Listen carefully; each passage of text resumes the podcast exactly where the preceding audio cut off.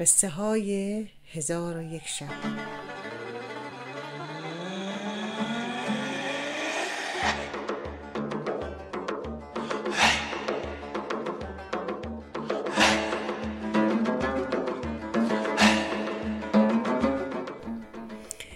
حکایت بازرگان و افریت.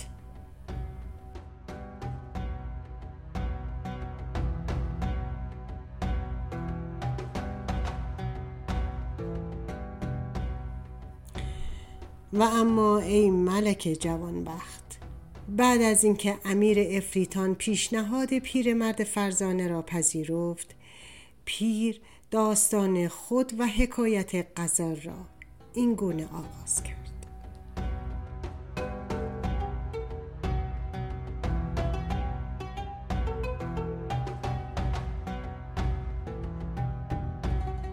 ای امیر افریتان و ای پادشاه دیوان باید بدانی این غزالی که همراه من است و زنجیر به گردن او انداخته ام دختر اموی من است. و از آنجا که عقد دختر امو و پسر امو را قبل از تولد در آسمان ها بسته اند من او که از کودکی در کنار هم بودیم و با هم بزرگ شدیم و به یکدیگر دل بسته بودیم چون به جوانی و مرحله بلوغ رسیدیم پیوند زناشویی بستیم و به عقد یکدیگر در آمدیم. ولی هرگز صاحب اولادی نشدیم.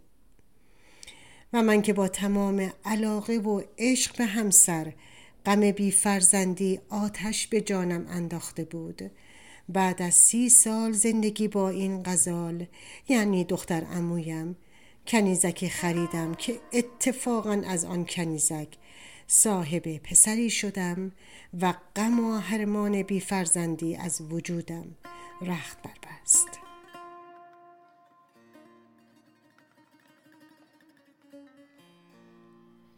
از آن زمان که من کنیزک را خریدم آتش حسادت در همسر یا دختر امویم نسبت به کنیزم شعله ور شد.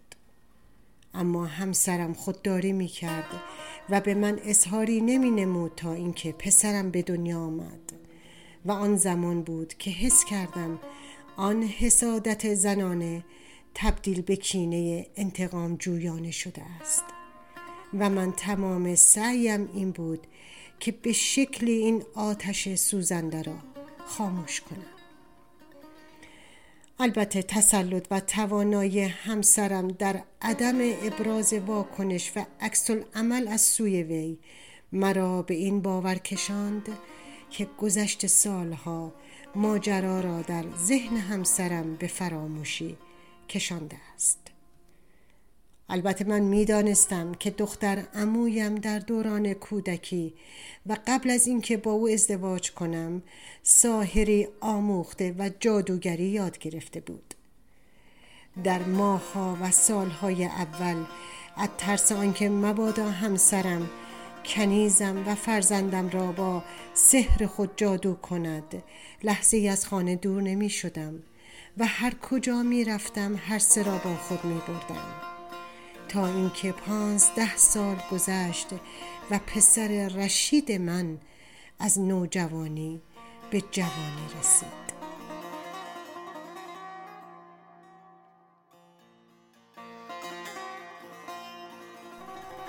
من تنها فرزند پدری متمکن و سرمایه دار بودم و در طول چهل و شش سال زندگی زناشویی که سی سال آن را دو نفری و شانزده سال دوم را چهار نفری سپری کردم.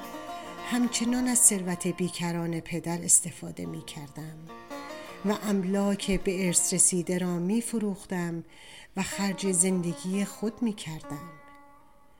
اما از آنجا که اگر پای کوه هم بنشینی و ذره ذره خاک و سنگ آن را برداری آن کوه بالاخره تبدیل به دشتی صاف می شود.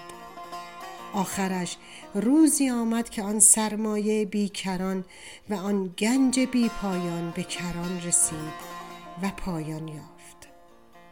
و من ناگزیر حرفه تجارت را پیشه خود کردم و به بازرگانی پرداختم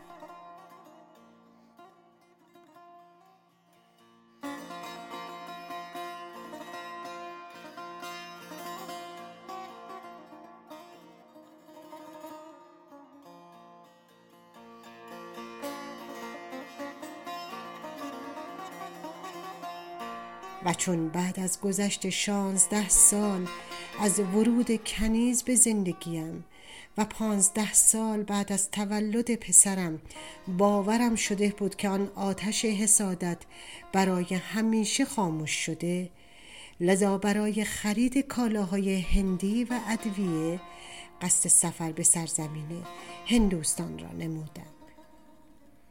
همسرم و پسرم و مادرش یعنی کنیز خود را با هم در خانه گذاشتم و بار سفر بستم. و عزم دیار هند کردم. قافل از آنکه آتش حسد همسرم به پسرم و مادرش در زیر خاکستر روشن و هنوز زنده است. چون پا از در خانه بیرون نهادم همسرم آن خاکستر را به کناری زد و هیزم بر آن آتش که بعد از شانزده سال همچنان برپا مانده بود. گذاشت که آتش دوباره زبانه کشید. و من قافل حتی تصورم این بود که همسرم بعد از پنجاه سال رمز و راز جادوگری را هم از یاد برده است. اما حیحات حیحات از زن و کینه زن و حسادت و توداری زن که بالاخره همسرم در قیاب من کار خودش را کرد و با سحر و جادو مادر و فرزندم را به شکل گاو و گوساله درآورد و آن دو را به دست چوپانی آشنا سپرد.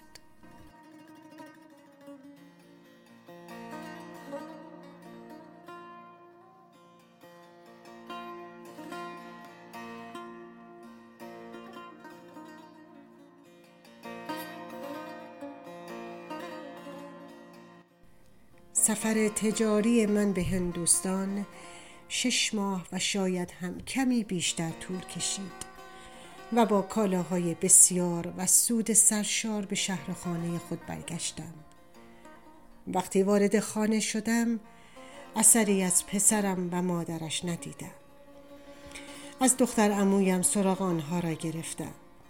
او پاسخ داد هنوز ده روزی از رفتن تو به سفر نگذشته بود که کنیزک بیمار شد.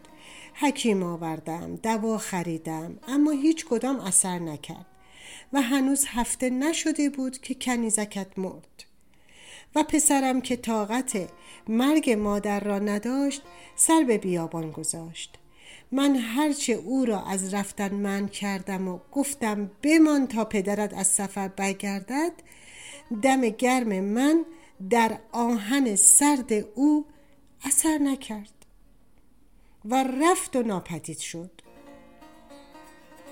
من از شنیدن آن خبر دردناک و آن حادثه جانگداز شش ماه تمام به گریه نشستم و پا از خانه بیرون نگذاشتم تا روز عید قربان رسید. من به همان چوپانی که از دیرباز او را می شناختم پیغام فرستادم که برای روز عید گاوی فربه بیاورد تا آن را قربانی کنم. البته اول قصدم آن بود که با دست خیش سر گاو را بریده و سنت قربانی کردن را شخصا انجام دهم. چون چاقو به دست گرفتم تا سر گاو را از تن جدا کنم بیخبر از آنکه این گاو همون کنیز و مادر فرزند من است که ناگهان گاو نالید و گریستن آغاز کرد. و خود را به دست و پای من افکند. من به شدت ناراحت شدم و از بریدن سر گاو صرف نظر کردم. اما از آنجا که می‌خواستم سنت قربانی کردن را حتما انجام دهم چاقو را به دست چوپان دادم و از او خواستم تا گاو را سر ببرد که شبان بی به ناله های گاو سر او را برید و چون پوست گاو کنده شد جز مشتی استخوان هیچ ندیدم که تمام گوشت تن گاو در همان مدت کوتاه از قصه آب شده بود و من بی خبر هم از ناله های او هیچ چیز نفهمیده بودم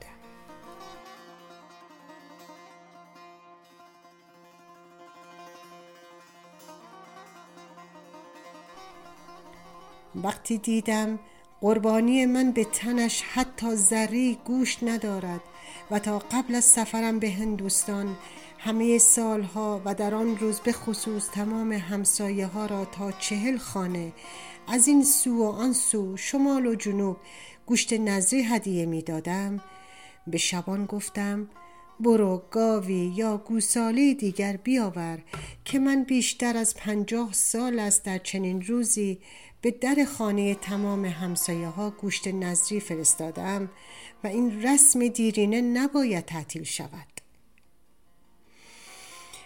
شبان نگاهی کرد و رفت و گوساله آورد که آن گوساله همان پسر من بود.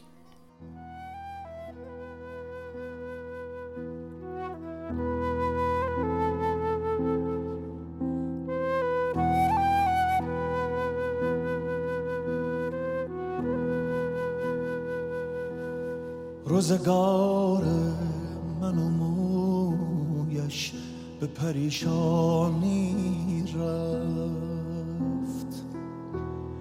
یک شب آرام رسید یک شب بارانی رفت. یک شب آمد من مجنون به جنون افتادم. دل دیوانه خود را به نگاهش دادم. روزگار من و مویش به پریشانی را. چون قصه به اینجا رسید سلطان را خواب دره بود و شهرزاد سرش زیر تیغ جلاد نرفت. او زنده ماند تا باز هم شبی دیگر برای سلطان خیش دنباله قصهش را بگوید